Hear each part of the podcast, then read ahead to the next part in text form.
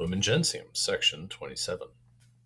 The bishops, as vicars and legates of Christ, govern by their counsels, persuasion, and example the particular churches assigned to them, and also by the authority and sacred power which they exercise exclusively for the spiritual development of their flock in truth and holiness, keeping in mind that the greater must become like the lesser, and the leader as the servant.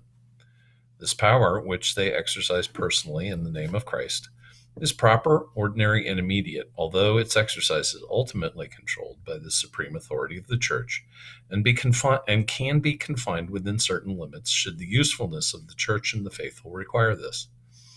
In virtue of this power, bishops have a sacred right and a duty before the Lord of legislating for and of passing judgment on their subjects, as well as of regulating everything that concerns the good order of divine worship and of the apostolate.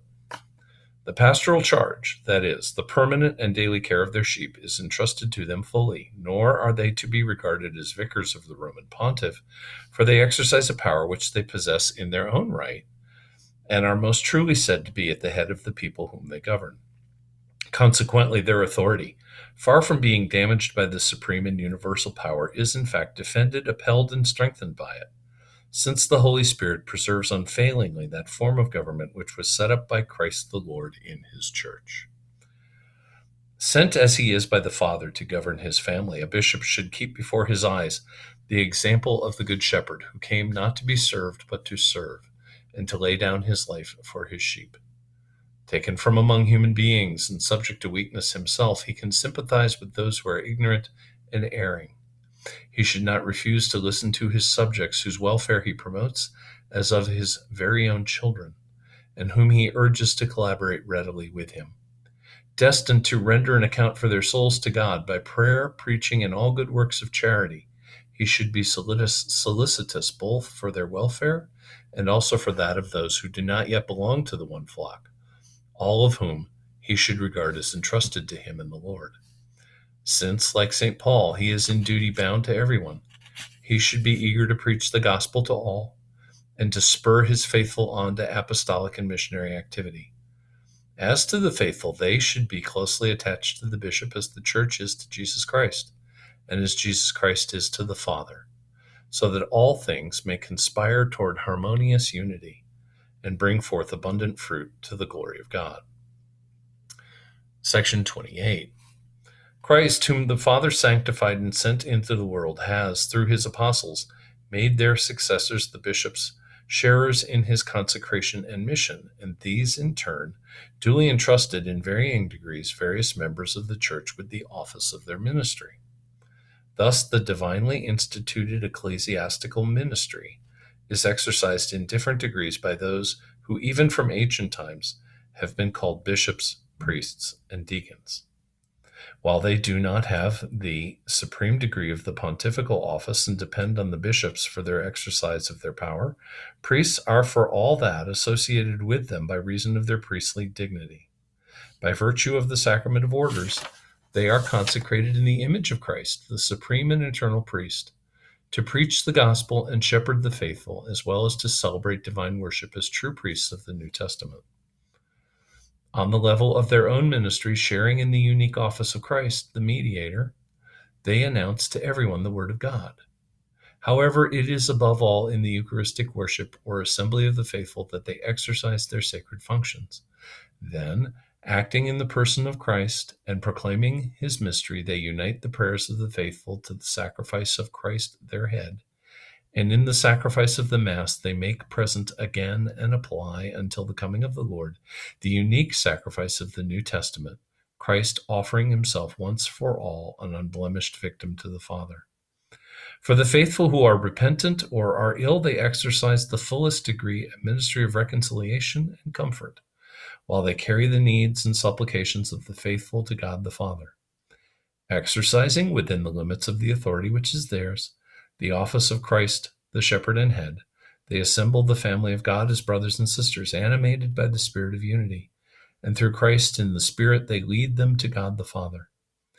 In the midst of the flock, they adore him in spirit and in truth. In short, they labor in preaching and instruction, firmly adhering to what they have read and mediated in the law of God,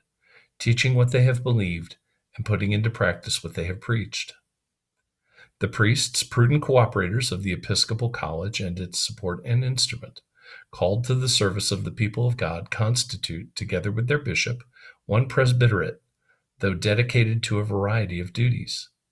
In each local assembly of the faithful, they make the bishop present, in a sense, and they are associated with him in trust and generosity.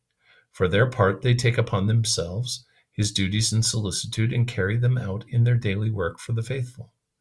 Priests who, under the authority of the bishop, sanctify and govern that portion of the Lord's flock assigned to them, render the universal church visible in their locality and contribute effectively toward building up the whole body of Christ.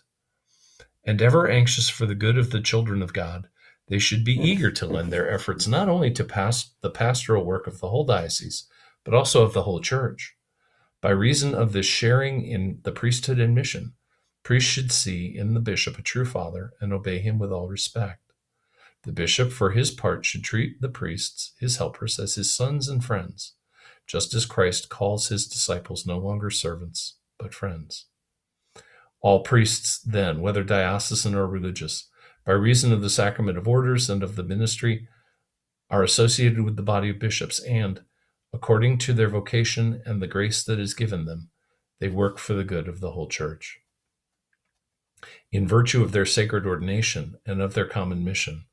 all priests are united together by bonds of intimate brotherhood. This should manifest itself in mutual help, spiritual or temporal, pastoral or personal, spontaneously and freely given in reunions and together in life, work, and charity. As their fathers in Christ, they should care for the faithful, whom they have begotten spiritually by baptism and instruction.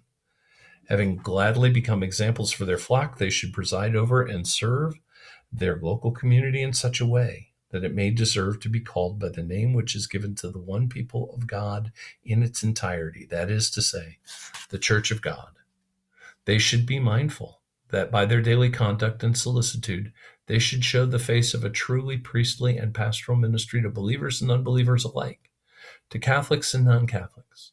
that they are bound to bear witness before all people to truth and life, and as good shepherds seek after those too who, having been baptized in the Catholic Church, have given up the practice of the sacraments or even fallen away from the faith.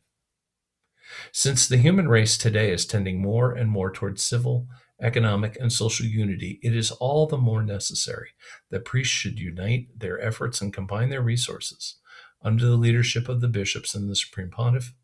and thus eliminate division and dissension in every shape or form, so that all humanity may be led into the unity of the family of God. Section 29. At a lower level of the hierarchy are to be found deacons who receive the imposition of hands, not for the priesthood, but for the ministry. For strengthened by sacramental grace, they are dedicated to the people of God, in communion with the bishop and his presbyterate, in the service of the liturgy, of the word, and of charity. It is a deacon's task, as authorized by the competent authority, to administer baptism solemnly, to reserve and distribute the Eucharist, to assist at and bless marriages in the name of the Church, to take viaticum to the dying, to read the sacred scripture to the faithful, to instruct and exhort the people, to preside over the worship and the prayer of the faithful, to administer sacramentals, and to officiate at funeral and burial services. Dedicated to works of charity and functions of administration, deacons should recall the admonition of St. Polycarp let them be merciful and zealous, and let them walk according to the truth of the Lord, who became the servant of all. Since, however, the laws and customs of the Latin Church in force today in many areas render it difficult to fulfill these functions, which are so extremely necessary for the life of the Church, it will be ne- possible in the future to restore the diaconate as a proper and permanent rank of the hierarchy. I should note to you who are listening to this that that has been done. This is written obviously in the 60s when permanent deacons had pretty much gone away we now have an immense number of permanent deacons. And so the, what they're talking about here has been accomplished. But it pertains to the competent local episcopal conferences of one kind or another, with the approval of the Supreme Pontiff, to decide whether and where it is opportune that such deacons be appointed. Should the Roman pontiff think fit, it will be possible to confer this diaconal order even upon married men, provided they be of more mature age, and also on suitable young men, for whom, however, the law of celibacy must remain in force.